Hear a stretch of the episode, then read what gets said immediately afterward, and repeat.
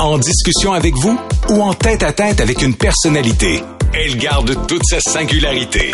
Au réseau Cogeco Média, c'est Radio Texto avec Marie-Ève Tremblay.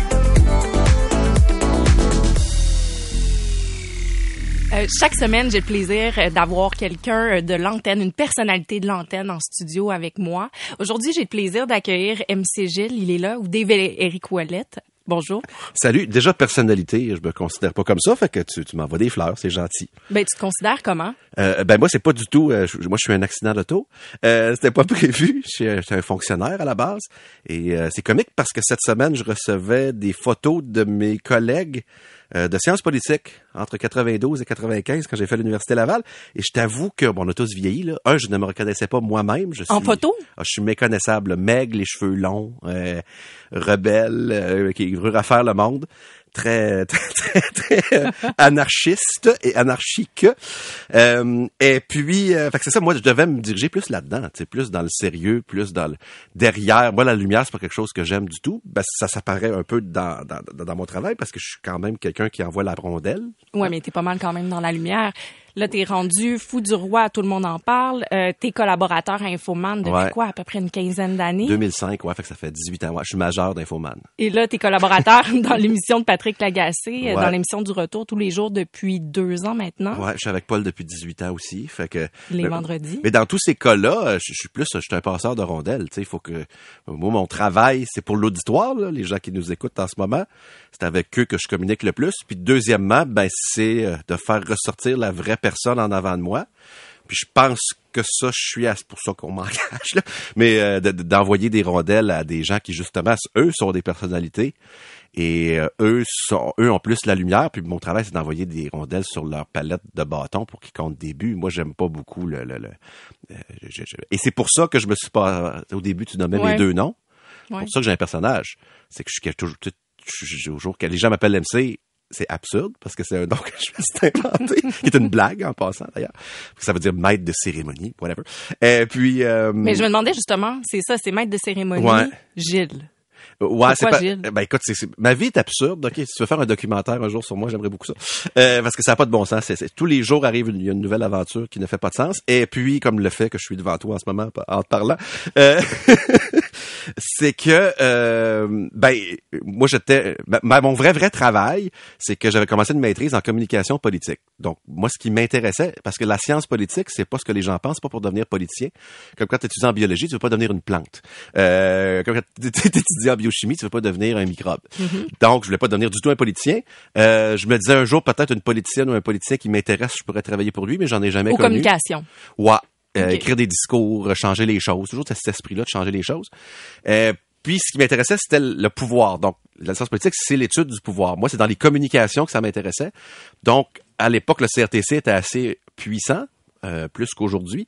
Donc, ma recherche euh, de maîtrise, c'était l'influence d'Internet et comment on allait légiférer dans le futur. C'était les débuts, débuts, là, 93, 14, 15. C'était les balbutiements. T'étais dans les premiers Ouais. à, à t'intéresser à ça, à rechercher là-dessus. Puis j'aurais dû finir. J'aurais dû déposer. Il me restait à déposer. J'ai fait mes deux ans de maîtrise. Tu l'as jamais terminé. Non, parce qu'il est arrivé un moment où j'avais le choix entre la théorie, ce que j'avais appris, et la pratique. Et là est arrivé la vraie pratique, parce que moi, entre-temps, je faisais de la radio, euh, dite universitaire et communautaire, à Chiz, la radio de l'Université Laval. C'est une radio qui commençait, c'était au 94.3 à Québec.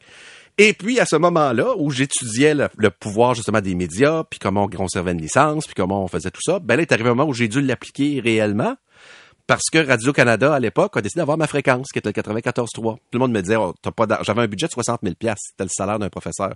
Il fallait que je gère une radio au complet avec ça. Fait que j'avais ça. J'avais Radio-Canada qui voulait ma fréquence. Tout le monde me disait, oublie ça, c'est de l'argent public. Tu, gagneras jamais. Euh, et là est arrivé que par la suite Radio Basseville, qui était une radio euh, communautaire de Québec, voulait aussi la fréquence. Puis après ça, à l'époque, c'est quoi? C'est drôle parce que c'est tous des gens pour qui j'ai travaillé par la suite, qui avaient tous dit que je travaillerais jamais là parce que j'avais pas été fin. Euh, c'est Ah non, hein? ben non. C'est quoi voulait ma fréquence aussi? Tout ça pour dire que là, je pouvais l'appliquer et montrer au monde que non, non, que si j'avais un bon dossier, fait que j'ai pioché là-dessus, j'ai abandonné mes études pour me mettre juste là-dessus.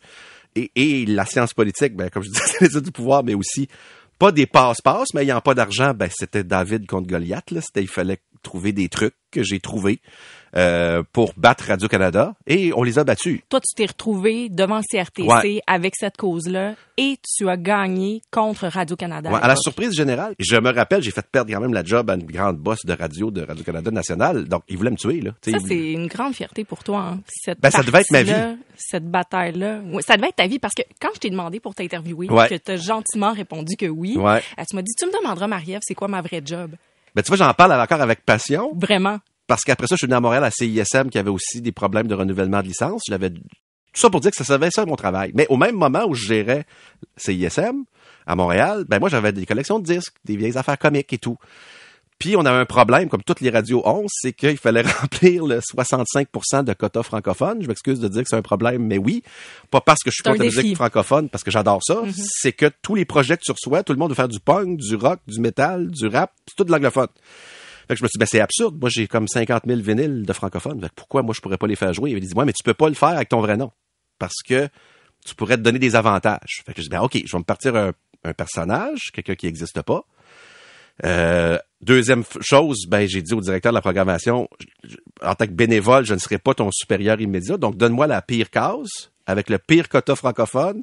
Comment je peux t'aider? Ben, il dit, c'est sûr que j'ai pas de titre de tune francophone qui joue. Si tu pouvais m'enclencher 15 en deux heures, ça serait bon. Les autres choses seraient contents parce que tu leur donnerais de l'air, tu sais. Fait que je dis, OK.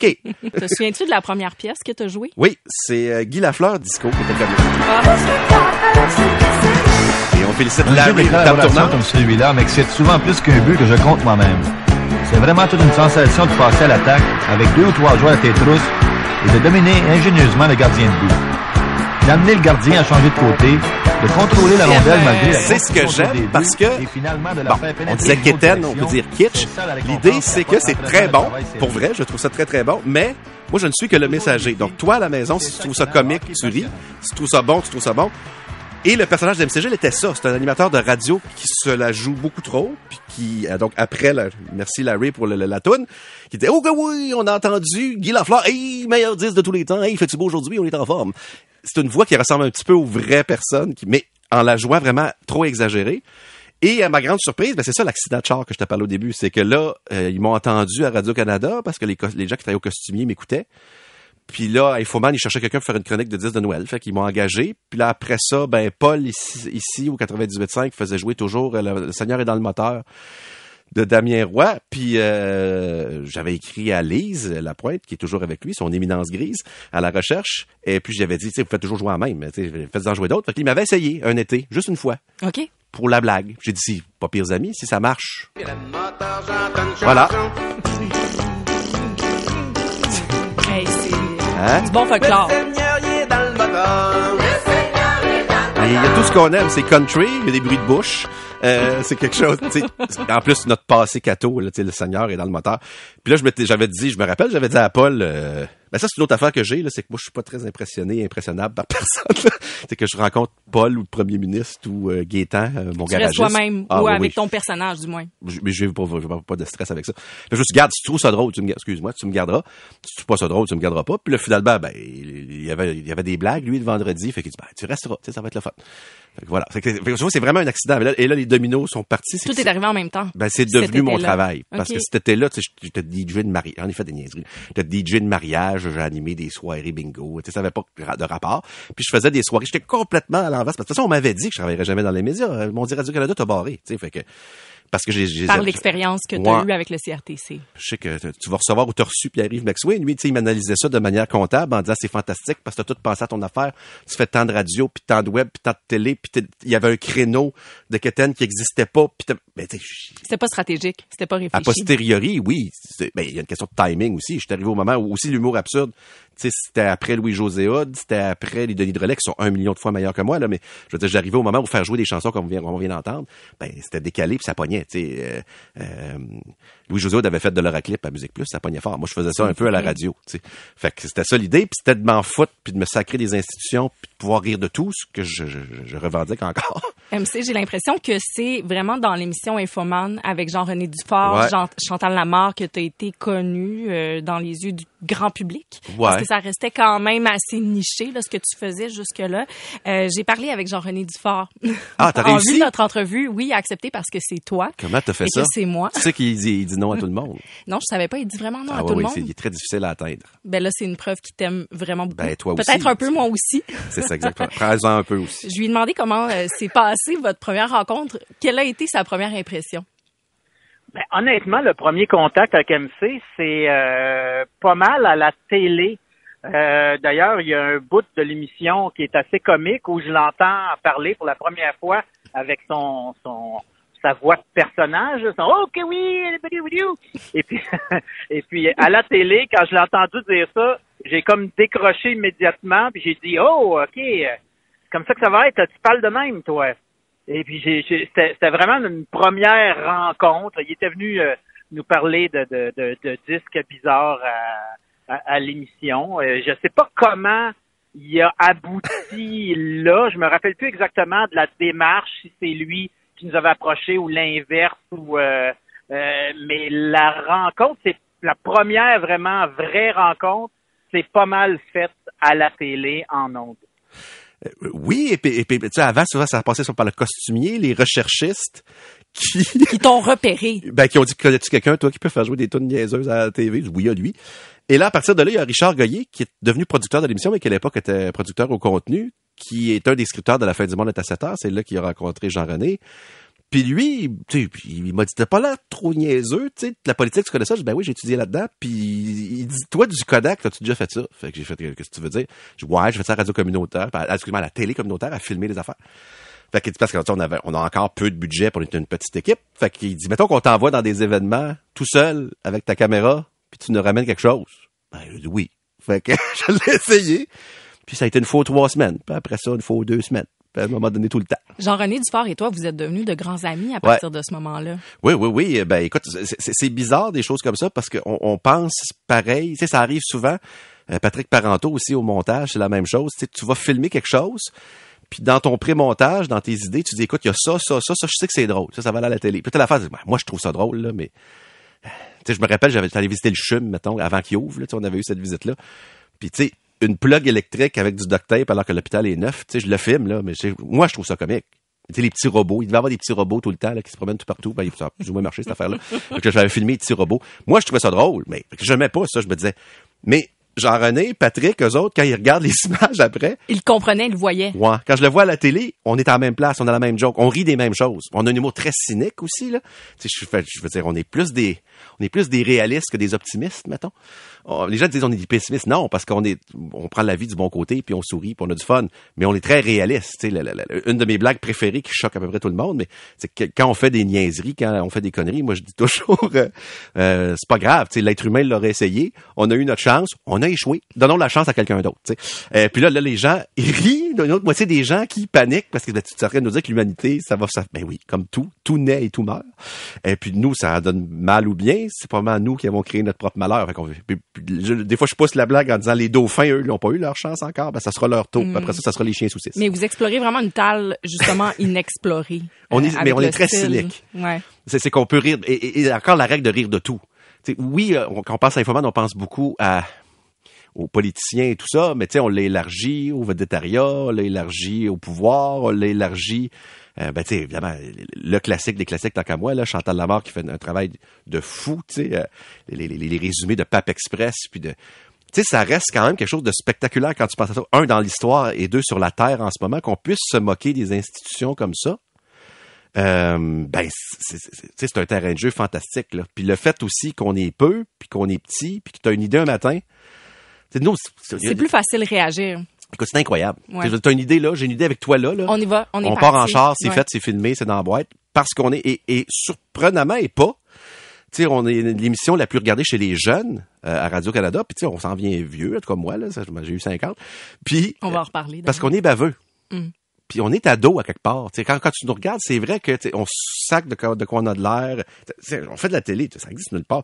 Moi, je me, je me fais pas maquiller. Je, je mets un chapeau pour cacher que j'ai les cheveux tout croche. C'est ça la raison? C'est pas pour le petit style Ben, euh, les deux. country? Oui, mais aussi parce que tu Cacher les cheveux gras. mais, c'est- mais c'est moi. Puis c'est pour me moquer de moi-même. Si tu veux rire de tout, faut que tu ris de toi. D'ailleurs, j'ai demandé euh, à Jean-René un peu quelle était euh, votre connexion. Il m'a dit on a beaucoup, beaucoup de ressemblances. On est pareil, mais sur des euh, endroits différents. Je sais pas comment dire ça. euh, euh, on, on est des, des, des tout croches organisés, mais moi, je suis organisé dans des endroits différents de lui, et lui est organisé dans des endroits différents de moi. euh, que Qu'est-ce que je pourrais donner comme exemple? C'est comme lui, il est tout croche dans son char, il héberge un itinérant, il y a de la, scrap dans, dans- tu pourrais remplir un container à déchets de, de, de, de sa voiture, mais il classe super bien ses factures. Moi, c'est l'inverse. Mon char est propre, mais je classe mal mes factures. C'est mieux les factures. mais ça, c'était ma job avant aussi. Il m'a dit qu'il a déjà trouvé un rince-bouche passé date dans ta Bien voiture. sûr. Ah, mon auto, c'est. Moi, je me pose pas de questions, j'envoie en arrière. C'est que tu sais, le en arrière, là. Puis euh, les gens qui veulent un lift, mais arrangez-vous, là. Mais euh, moi, j'envoie tout sur le banc en arrière. Mais, mais c'est c'est vrai que ce qu'il dit qu'on est assez euh, pareil et différent. Je dirais que. D'ailleurs, lui a une mémoire phénoménale que je n'ai pas. Moi, je, je suis une catastrophe. Les noms, je ne me rappelle pas. Mais sur le terrain, je suis un petit peu plus frondeur. C'est-à-dire que je, je, je- je vois Philippe Couillard arriver, là, il met un micro d'en face, j'ai aucun problème. Je le un plus, je comprends aussi, c'est la tête d'affiche. Sais, je- il peut pas. Mais moi, je peux être plus baveux, là. je peux être plus chien. Euh, euh, mais mais ça, ça- tu sais, quand je regarde des vieilles, des vieux fins du monde, là, on regarde avec Jean-René d'ailleurs dans les vieilles archives, il a fait des choses. Sais, partir un système d'incendie dans une conférence de presse de pompiers pour leur montrer qu'ils réagissent pas vite, là.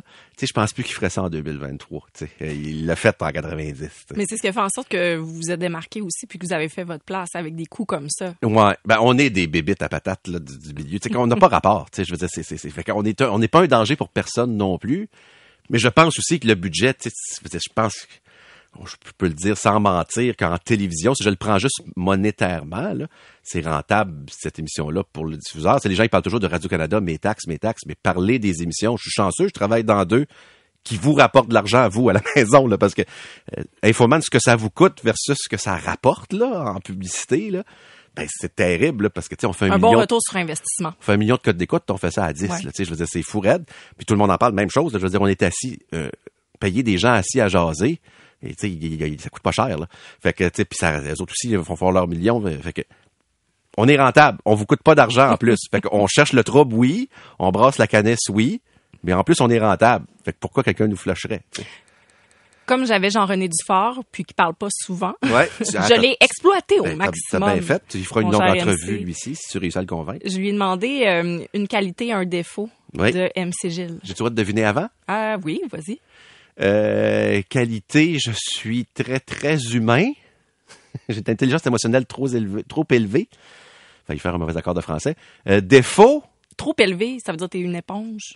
ouais. Beaucoup d'empathie. Ouais. Ça dé- ah. Ah bah oui, t'es quelqu'un de la peine, j'ai de la peine. Les gens ont toujours de la peine, donc j'ai toujours de la peine. Euh... Puis euh, défaut, je suis toujours en retard. Toujours en retard. Là, Toujours. t'étais à l'heure pour l'entrevue. J'ai triché. Euh, euh, ça ressort de l'entrevue qu'on a eue ensemble, mais c'est pas ce qui a soulevé Ah, comme euh, qualité et défaut. Euh, qualité, il est extrêmement jovial, invité euh, MC euh, dans un party ou un souper. C'est sûr que tu t'ennuieras pas. Je te dirais que c'est d'une qualité que partage Chantal Lamarre aussi. Fait que quand euh, moi j'allais prendre des vacances avec ces deux-là, c'est sûr qu'à chaque soir j'avais le divertissement assuré, le meilleur divertissement en ville. Euh, défaut, il est très, comment je pourrais dire, il, il- il- il est pas en forme, même Il est comme, euh, il- mange tout croche, il fait pas de sport, il fume comme une cheminée, il fait pas attention à lui. MC. On dirait qu'il est quasiment à la limite de l'auto-sabotage. On dirait que ça, ça le détend de pas être obligé de faire ces affaires-là. Quand on était en voyage, c'était très drôle comment il est dysfonctionnel dans la vie de tous les jours.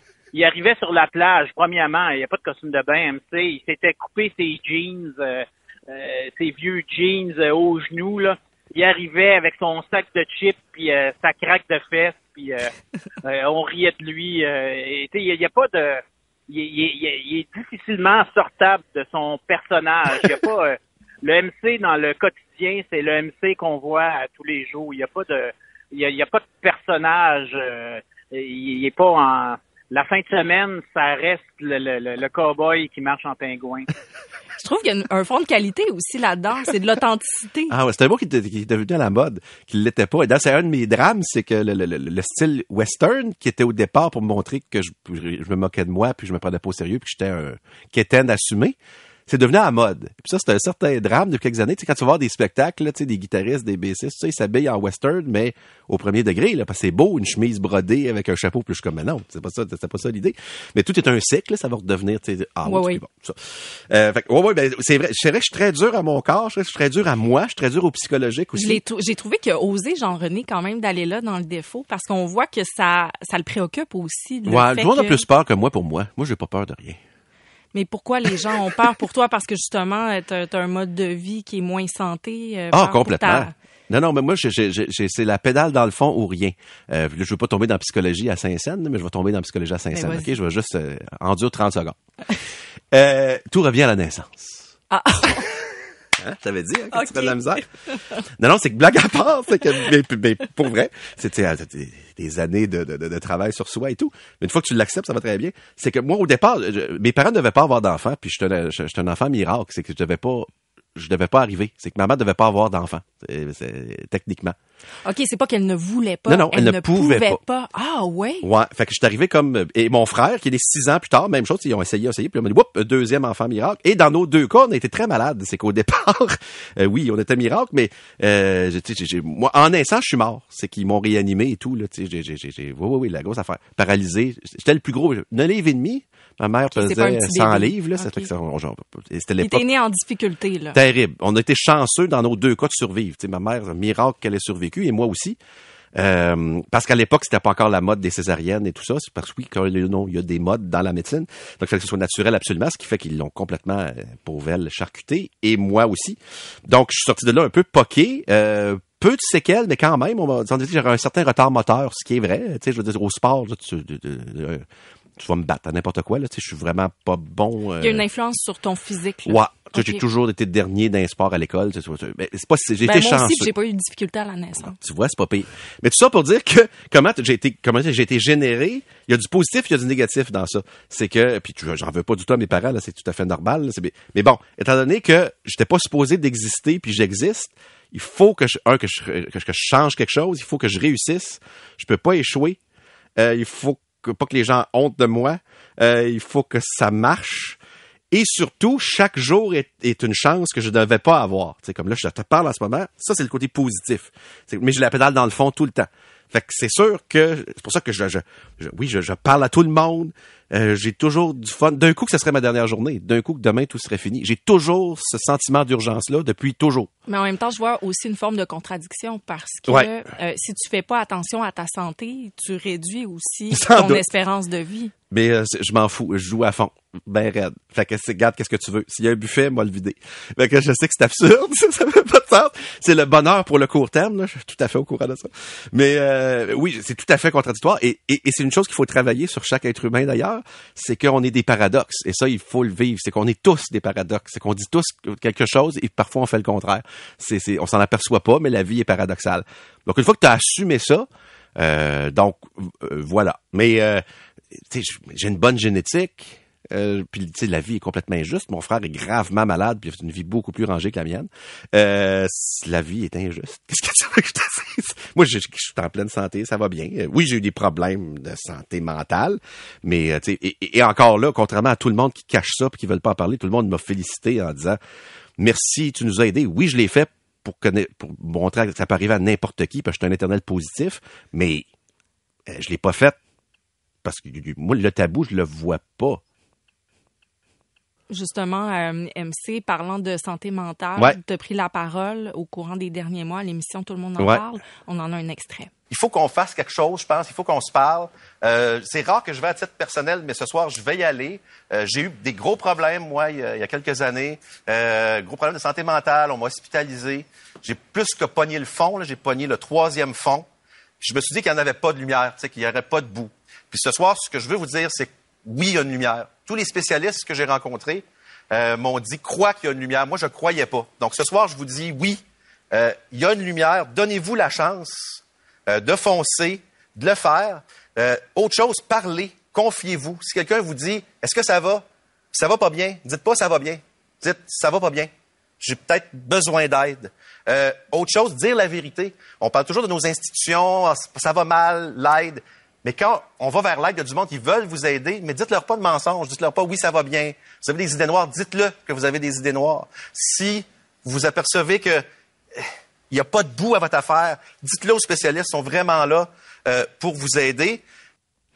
Tu me disais euh, que tu avais la pédale à fond tous les jours. Euh, Qu'est-ce qui s'est passé à ce moment-là dans ta vie? C'est difficile à dire, ça a cassé, euh, tout allait mal. Et tout ça. Je trouve ça difficile à réécouter d'ailleurs, c'est la première fois que je le entends. C'est vrai? C'est difficile sans l'image aussi, parce que tu t'entends plus. Je ne savais pas que j'avais euh, euh, l'émotion. Je savais, je- en le entendant, on voit la différence entre la voix que j'ai présentement et la voix que j'avais là. Non, non, non, c'est c'est un mur. C'est, c'est, c'est. mais co- comme je disais, puis je le répète, c'est que ça- je pense que ça arrive à beaucoup, beaucoup, beaucoup de monde. Mais on voit ça vraiment trop différemment de bien d'autres choses. Je vais te donner un exemple. Sais, si demain matin je m'aperçois que je suis diabétique et que je peux prendre de sucre, ben ça me dérangera pas d'en parler. Sais, je veux dire, je vais t'en parler, je vais voir un médecin, je vais m'aider, tout ça. Bon. Euh, si t'as un problème dans ta tête, euh, dans mon cas, c'est juste tu dors plus, tu manges plus, tu tu tu tu et là évidemment tu sais, tu l- et, et j'ai vu je disais tantôt que j'étais toujours à fond parce que ça pourrait toujours être la dernière journée, j'avais comme décidé que ce serait la dernière journée. J'avais dit là c'est j'ai fait le tour, j'ai fini, j'ai plus de but. Euh, et là évidemment, comme je dis, c'est un cercle vicieux, là, la paranoïa, tout le monde me déteste. Euh, je, je, je, je, suis plus un bon être humain. Euh, j'ai rien amené. et là, c'est une spirale, ça tourne. Et là, je reviens au physique. C'est ce qu'on parle pas assez souvent aux gens qui ont un problème. Il y a une relation physique avec ça. C'est comme tu fais de l'angoisse, ben tu dors moins ou plus. Comme tu dors plus, ben tu tu t'arrêtes de manger. Comme tu manges plus, ben tu t'as plus d'hygiène de vie. Comme tu plus d'hygiène de vie, tu mets à l'entourage parce que tu comptes des... Et là, tu es pris dans une spirale. Et là, tout d'un coup, tu te mets à croire tes affaires parce que t'en parles pas. Tu Et là, c'est là que tu es pris dans cette spirale-là. J'ai eu un entourage aussi qui, qui- qui m'a aidé, là, qui m'a forcé à dire là, tu tu- parce que toi, tu t'en pas. Personne se réveille un matin en disant je suis fou, là. Tu sais, je veux dire, ça arrivera pas. C'est l'entourage euh, qui te dit t'es fou. tu sais. Combien de temps ça, ça a duré, cette spirale-là, avant Euh. qu'il y ait le, le signal d'alarme? Six mois, je te dirais. Ou là, t'étais seul là-dedans, là, pendant un bon six Ouais, mois? ouais. Ben, là, pas seul, là. Tu sais, l'entourage, t'es-tu sûr, tu vas bien, t'es-tu correct? Oui, oui. C'est pour ça que je dis aux gens, dites-les. Si je l'avais pris plus tôt, probablement que, mais en même temps, tu sais, j'aurais travaillé, sais, je l'aurais pogné pareil, le mur. Mais tu sais, dans l'extrait qu'on vient d'entendre, là, euh, tu parles de mensonges. Ouais. Puis tu parles de mensonges spécifiques euh, auprès des personnes qui vivent une détresse Ouais. psychologique. C'est-à-dire, quand vous êtes devant les institutions, devant des professionnels Ouais. de la santé, dites la vérité. C'est que toi, tu n'as pas dit la vérité. Euh, pas la première fois. Euh, la deuxième fois, oui. Dans quel contexte? Euh, ben, ben, c'est aussi simple que c'est parce que beaucoup de gens parlent de ça. Tu sais, écoute, j'ai un entourage, puis là, je reçois des tonnes de messages, puis je, réponds à tout le monde, là, parce que je trouve ça important. J'essaie d'envoyer, de guider les gens vers les bons endroits, mais, euh, tu sais, on parle toujours, euh, en ce moment, que c'est un problème d'institution, que c'est un problème que les gens ont été abandonnés par le système, que, euh, c'est vrai que le système est pas parfait, puis il sera jamais parfait, on travaille fort pour l'améliorer, mais c'est pas entièrement de la faute du système. C'est quand tu es un adulte, on peut pas te forcer à te soigner pour toutes les raisons du monde, autant dans ta tête qu'ailleurs. Je parlais du cachage de jambes. tantôt. Je me casse une jambe, puis qu'est-ce que tu veux? Que je m'ostine avec toi de dire je vais me guérir tout seul avec la force des roches. Je vais me guérir tout seul avec la force des roches. Personne ne peut me rentrer de force. C'est comme ça. Maintenant, quand quelqu'un dit t'as un problème, je vais pas, tu vas pas bien, réagis parce que tu as un mur. Bon, c'est là qu'il faut arrêter de mentir. C'est quand tu rencontres quelqu'un. Dans mon cas, c'était pas un hôpital généraliste, là, c'était un hôpital psychiatrique, ce qui fait très peur aux gens. L'urgence là est vide.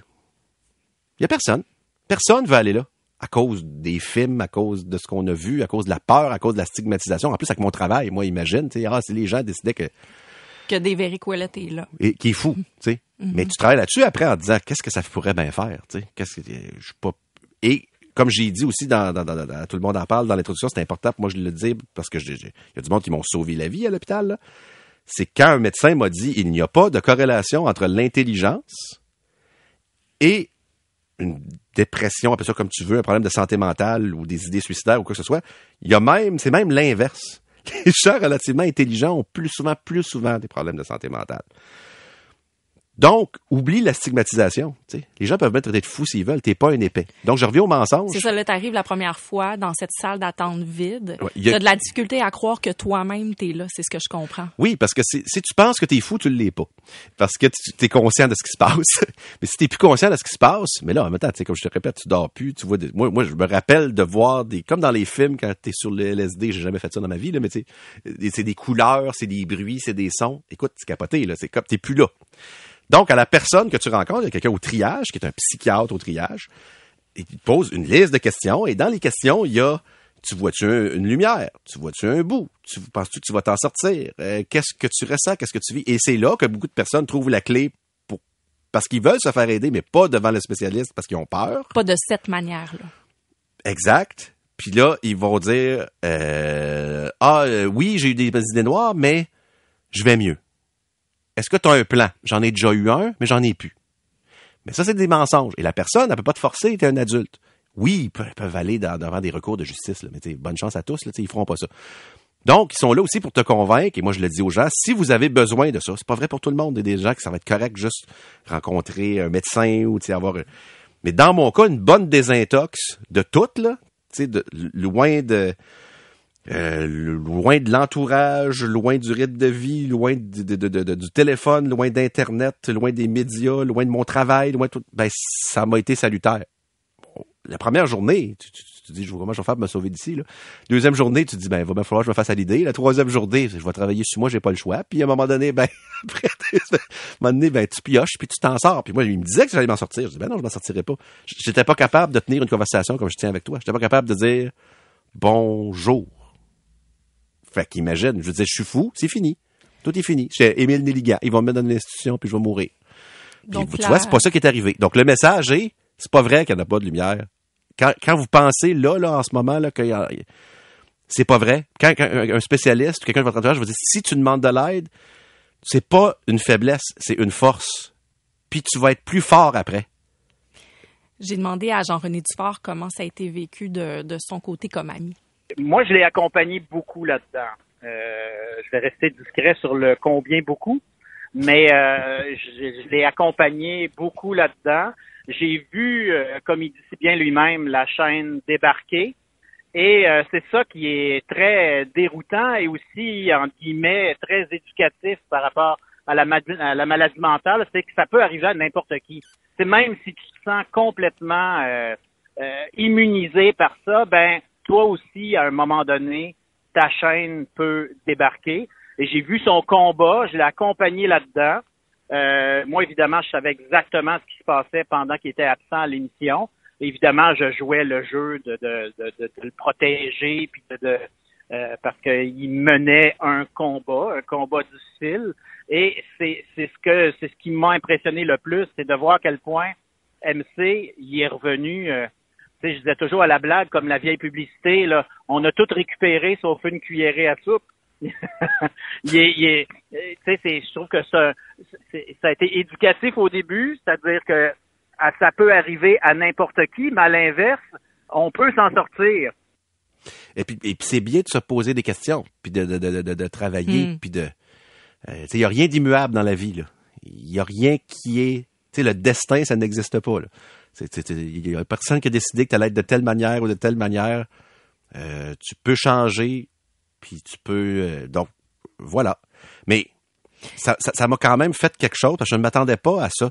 Je le faisais vraiment pas pour moi, je le faisais pour le monde. Et le nombre de messages que je reçois, puis c'est difficile parce que, comme je te disais tantôt, le, le système est comme il est, fait- il est fait parce qu'il faut protéger les gens aussi, là, mais euh, tu sais, des parents qui ont des problèmes avec un jeune puis qui savent pas quoi faire parce que tu peux pas forcer quelqu'un à demander de l'aide, mais que c'est eux qui ont peur de leur jeune ou qui voient que leur jeune s'en va à la bombe.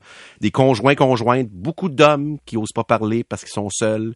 Mais je trouve qu'il y a un message aussi pour l'entourage dans tout ce que tu communiques. Parce que je reviens à la partie du mensonge, tu sais, où tu dis, euh, tu, tu l'acceptes plus ou moins ce qui t'arrive, tu es capable un peu de contrôler les conversations avec le personnel de la santé. C'est que ça prend des gens autour qui voient, qui sentent que la chaîne a débarqué, qui prennent Oui, l'initiative. l'initiative Contre toi. Puis c'est c'est ce que je contre toi. Ça, ça, c'est intéressant. Parce que c'est c'est ce qu'il faut dire aux gens aussi beaucoup. Euh, mais c'est vrai sur, sur toute, toute, toute, la palette là, de, de, de tout. Là. Euh, aussi les cas de dépendance où ça ressemble beaucoup, qui vont qui glissent souvent justement vers des dépressions, des problèmes de santé mentale. Mais sur le coup, là, quand t'es la blonde de quelqu'un, le chum de quelqu'un, le père de quelqu'un, la mère de quelqu'un, euh, voisin, ami, peu importe. Et sur le coup, quand tu forces quelqu'un à demander de l'aide, tu te dis cette personne-là va me détester pour le reste de ma vie. Alors que c'est faux. Mais il faut leur dire aussi à ces gens-là, ça va être, c'est vrai que pour les premiers mois, là, la personne va être, dans mon cas, c'est les premiers jours, mais ils vont être fâchés contre toi, mais l'année prochaine, dans deux ans, ils vont te remercier pour dire que tu l'as sauvé à vie. C'est parce qu'il y a tout le monde à abandonner. C'est facile d'abandonner. Aimer vraiment quelqu'un, c'est des fois de faire quelque chose de force pour lui dire t'as besoin d'aide et comme tu n'en veux pas, je vais te forcer à en prendre. Et la personne elle en veut dans le fond, mais elle le cache. Tu. Donc euh, cette partie-là, on l'a très peu entendue. Ouais. Quand on parle de, de détresse de santé mentale, tu sais, puis on est beaucoup dans l'écoute, l'accompagnement, mais de dire des fois va plus loin, risque de te faire détester, mais tu peux sauver la vie de quelqu'un. Et, et, et, il disait ça peut arriver à tout le monde. Moi je dis plus que ça peut, ça va arriver à tout le monde. Et après ça, tu as l'échelle, c'est-à-dire que tu sais, on peut pas juger on dit par exemple les crimes contre l'humanité là tu peux pas avoir de degré. Tu peux pas comparer la souffrance d'un peuple par rapport à un autre peuple. Ben, c'est vrai chez les humains aussi. Je peux pas comparer la souffrance de quelqu'un. Il y a quelqu'un que son chien se fait frapper par une auto là. C'est la pire affaire qui est arrivée dans la vie. Je suis qui moi pour mm. dire ouais mais pourquoi tu dis ça? l'Ukraine ils vivent souffre plus. Non tu sais la personne là souffre aussi. Donc ça va tous nous arriver. Et après ça tu il y a, la, chance d'avoir un bon entourage, oui, d'être au bon moment, au bon endroit, des gens qui sont un peu plus chanceux, pour s'en des gens moins, des gens qui ont moins de chance, mais tout ça pour dire que ça va tous, nous avons tous un mur à un moment donné. Et après ça, c'est l'important, c'est comment tu vas passer par-dessus le mur. Mais moi, avant de me rendre là dans la, réflexion, comme je te dis, je pense que ce qui est vraiment, vraiment important, parce que ça, je dirais au moins, au moins un gros six mois, un an de ma vie, j'y ai pas cru, c'est c'est vraiment, on commence par la base. Si tu penses qu'il y a un mur, si tu penses qu'il n'y a rien l'autre bord du mur, il y a de quoi à l'autre bord du mur. Et ça, moi, il n'y avait pas grand monde pour me le dire. Parce que j'avais peu de gens autour de moi qui, qui faisaient passer par-dessus le mur. Mais moi, je vous le dis que oui. Et, c'est pour ça que j'ose même aller dans certains, pas dans tous les détails, mais dans certains détails, où, comme je te dis, écoute, je me rappelle, j'avais demandé d'avoir un test de problème cognitif, parce que j'ai dû faire un AVC. Je ne suis pas capable de faire un une mot explication. caché. Tu sais, tu m'avais dit, écris ton nom. J'étais pas capable. Et là, tu, tu, veux de la détresse psychologique, je vais en avoir encore plus. Je me suis dit, ben là, je suis complètement cinglé, je suis plus capable d'écrire et de lire. T'étais pas capable d'écrire ton non. nom. Ça allait pas capable de communiquer avec quelqu'un. Imagine, que je me suis dit, c'est fini. Il me reste juste ça, moi, dans la vie, ma tête, tu sais. Fait qu'on parle beaucoup de pression. Fait que là, je me suis dit, euh, je vous dis, ils m'ont dit, ben non, ben non, ben non, ben non, ben non, ben non. Donne-toi du temps, du repos, de la médication, de l'aide, techniquement, là, tu vas, on va se revoir dans deux ans, puis tu vas être top shape. Ça fait deux ans. Ouais. on change complètement d'énergie pour terminer cette entrevue. Changeons de poste. Une chose qu'on ne sait pas de toi et qu'on devrait savoir. Oh mon Dieu. Il aime beaucoup jardiner, ça, ça m'étonne énormément de le voir. Tu sais, c'est quand même euh, le gros MC barbu avec son chapeau penché, euh, ému devant des, des fleurs de fraises moi, ça, ça compute pas dans, dans ma tête, mais il, il, se laisse attendrir beaucoup par ses carottes. Il y a un petit côté, euh, il y a un petit côté Francis Redé. Eh, Marthe Laverdière, qui a fait une dépression, qui elle a pas demander, à peu près en même temps que moi d'ailleurs, elle a dit le meilleur antidépresseur, c'est les mains dentaires. C'est vrai. tu vois, je pense juste à ça, là, puis là, tu vois, après trois douches, j'ai encore les, les, doigts noirs. Tu viens de commencer à jardiner après ton expérience de dépression? Ouais, puis là, je redonne euh, le, ce soir, là, quand je vais finir la radio, je m'en vais planter d'autres affaires, puis si je pouvais juste faire ça, là, ça serait, ah oui, oui, c'est, la plus belle affaire du monde. Ça fait partie de ta thérapie, carrément. C'était même pas voulu, c'est que j'aime ça. Euh, je regarde mes carottes, là, puis si je pouvais tirer dessus pour qu'ils poussent plus vite, j'adore ça. Je trouve que c'est un contact avec la nature. C'est un, et je pense que ça a été le début de ma fin, là, au, départ, parce qu'on fait toujours du futile. On fait des communications, nous autres. Bon, là, je mm-hmm. parle à des gens en ce moment. Là, vous êtes, vous aimez ça, vous aimez pas ça, vous êtes d'accord, vous êtes pas d'accord, peu importe, vous m'écrirez, mais on communique. Mais dans dix minutes, là, ça n'existera plus, la conversation qu'on a eue. C'est déjà parti, c'est déjà disparu. La télé, c'est la même chose. L'émission est importante, le propos que j'ai eu, mais dès qu'elle est finie, il y a une autre émission, puis c'est fini, on fait du futile qui n'existe pas. C'est quelque chose de très, très volatile, tu sais. Euh, les musiciens, il, reste des disques, il reste des affaires. Nous autres, il reste rien. On fait quelque. Bon. C'est important de faire quelque chose qui reste. Juste le voir physiquement, c'est bon ça pour ta tête. De dire, ah regarde, j'ai planté cette graine-là, ça pousse, puis je vais le manger. Je sais que c'est absurde, là. mais il y a quelque chose de très concret qui, qui pousse parce que tout ce qu'on fait est pas tant concret que ça. Fait que là, c'est une théorie vraiment à deux scènes, là. mais euh, tu sais, tous les amis que j'ai qui travaillent là, tu sais, comme mécaniciens, plombiers, dans la vraie vie, là, tu sais, euh, il y a un monsieur, là, euh, Marcel, que je salue, qui vient m'aider là, à la maison, à la campagne, avec la plomberie. Là. Lui, gars, il dit le tuyau, il coule ou il coule pas. Puis quand je vais avoir fini, il coulera plus. Fait que c'est là, ça reste. Tu constates le. Je suis comme, ben oui. Tu sais, grâce à lui, j'ai de l'eau. Pas mal plus utile que moi qui fais des blagues, là, tu sais. Cet été, tu, tu jardines et j'ai appris aussi, enfin, que tu Ouais. as une nouvelle activité. Je pense que tu pourrais la, la faire, cette suggestion aux auditeurs. Une nouvelle activité dont j'avais jamais entendu parler. Semble-t-il que ça s'appelle la pêche au vidange. Oui. Qu'est-ce que c'est ça? Euh, ça, c'est merveilleux parce qu'en plus, il y a un volet environnemental à la patente. C'est que euh, tu, tu t'achètes un... Excuse-moi, T'achètes un... c'est merveilleux. T'achètes un aimant. Donc, l'idée, c'est que tu t'en dans une rivière. Moi, j'habite à côté d'une rivière qui reçoit 200 000 personnes par année. C'est le poisson des chenaux. Donc, depuis 80 ans, les gens échappent des affaires dans le fond de l'eau. Fait comme à la pêche, mais change l'hameçon qui prenait des poissons par un aimant et tu t'envoies ta, corde dans le fond de l'eau, tu brasses, puis tu sors euh, des vis, des téléphones, des lunettes, euh, des, des, il y a du monde qui sort, des plus professionnels que moi, là, mais des bicycles, il y a du monde qui trouve des roues, des chars. Fait que tu dépollues. Puis si vous avez des enfants, là, ou des, des neveux, des nièces, whatever, là, c'est une belle journée, là, parce que tu pognes toujours de quoi. C'est pas comme le poisson, tu- des fois, tu, ça, ça mord pas. Là, et tout est une aventure. Est-ce que tu m'invites? J'aimerais vraiment ça y aller avec toi, voir comment ça fonctionne. Ça va me faire plaisir. Mais moi, j'ai un, un- un grand, grand défaut, j'ai peur de l'eau. Fait qu'on est sur le bord. OK, On n'est là, pas dans l'eau. pas sur le, le canot ou euh, dans la chaloupe. Là. Tu vois, les gens vont à la plage. Tu sais, l'épais avec ses écouteurs, avec sa machine là, pour chercher. du- C'est moi.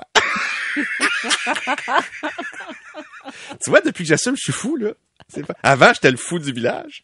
Depuis que je sais que je suis fou, c'est fantastique. Je l'assume et j'en suis fier. C'était un grand plaisir de te recevoir, euh, Ouellette. Merci beaucoup. Je te souhaite un bel été. Puis de retour en onde avec Patrick Lagacé euh, à l'émission du retour, je crois, le 14 août. Et aussi avec Paul Arcan les vendredis matins. Et puis, on va aller pêcher ensemble et je t'avertis, tout le monde qui passe va nous envoyer à la main. Ah, ben, j'ai hâte. Ils vont dire, mais c'est Marie-Ève Tremblay. Ah non, ils vont, ils vont dire c'est MC Gilles. bon été. Salut.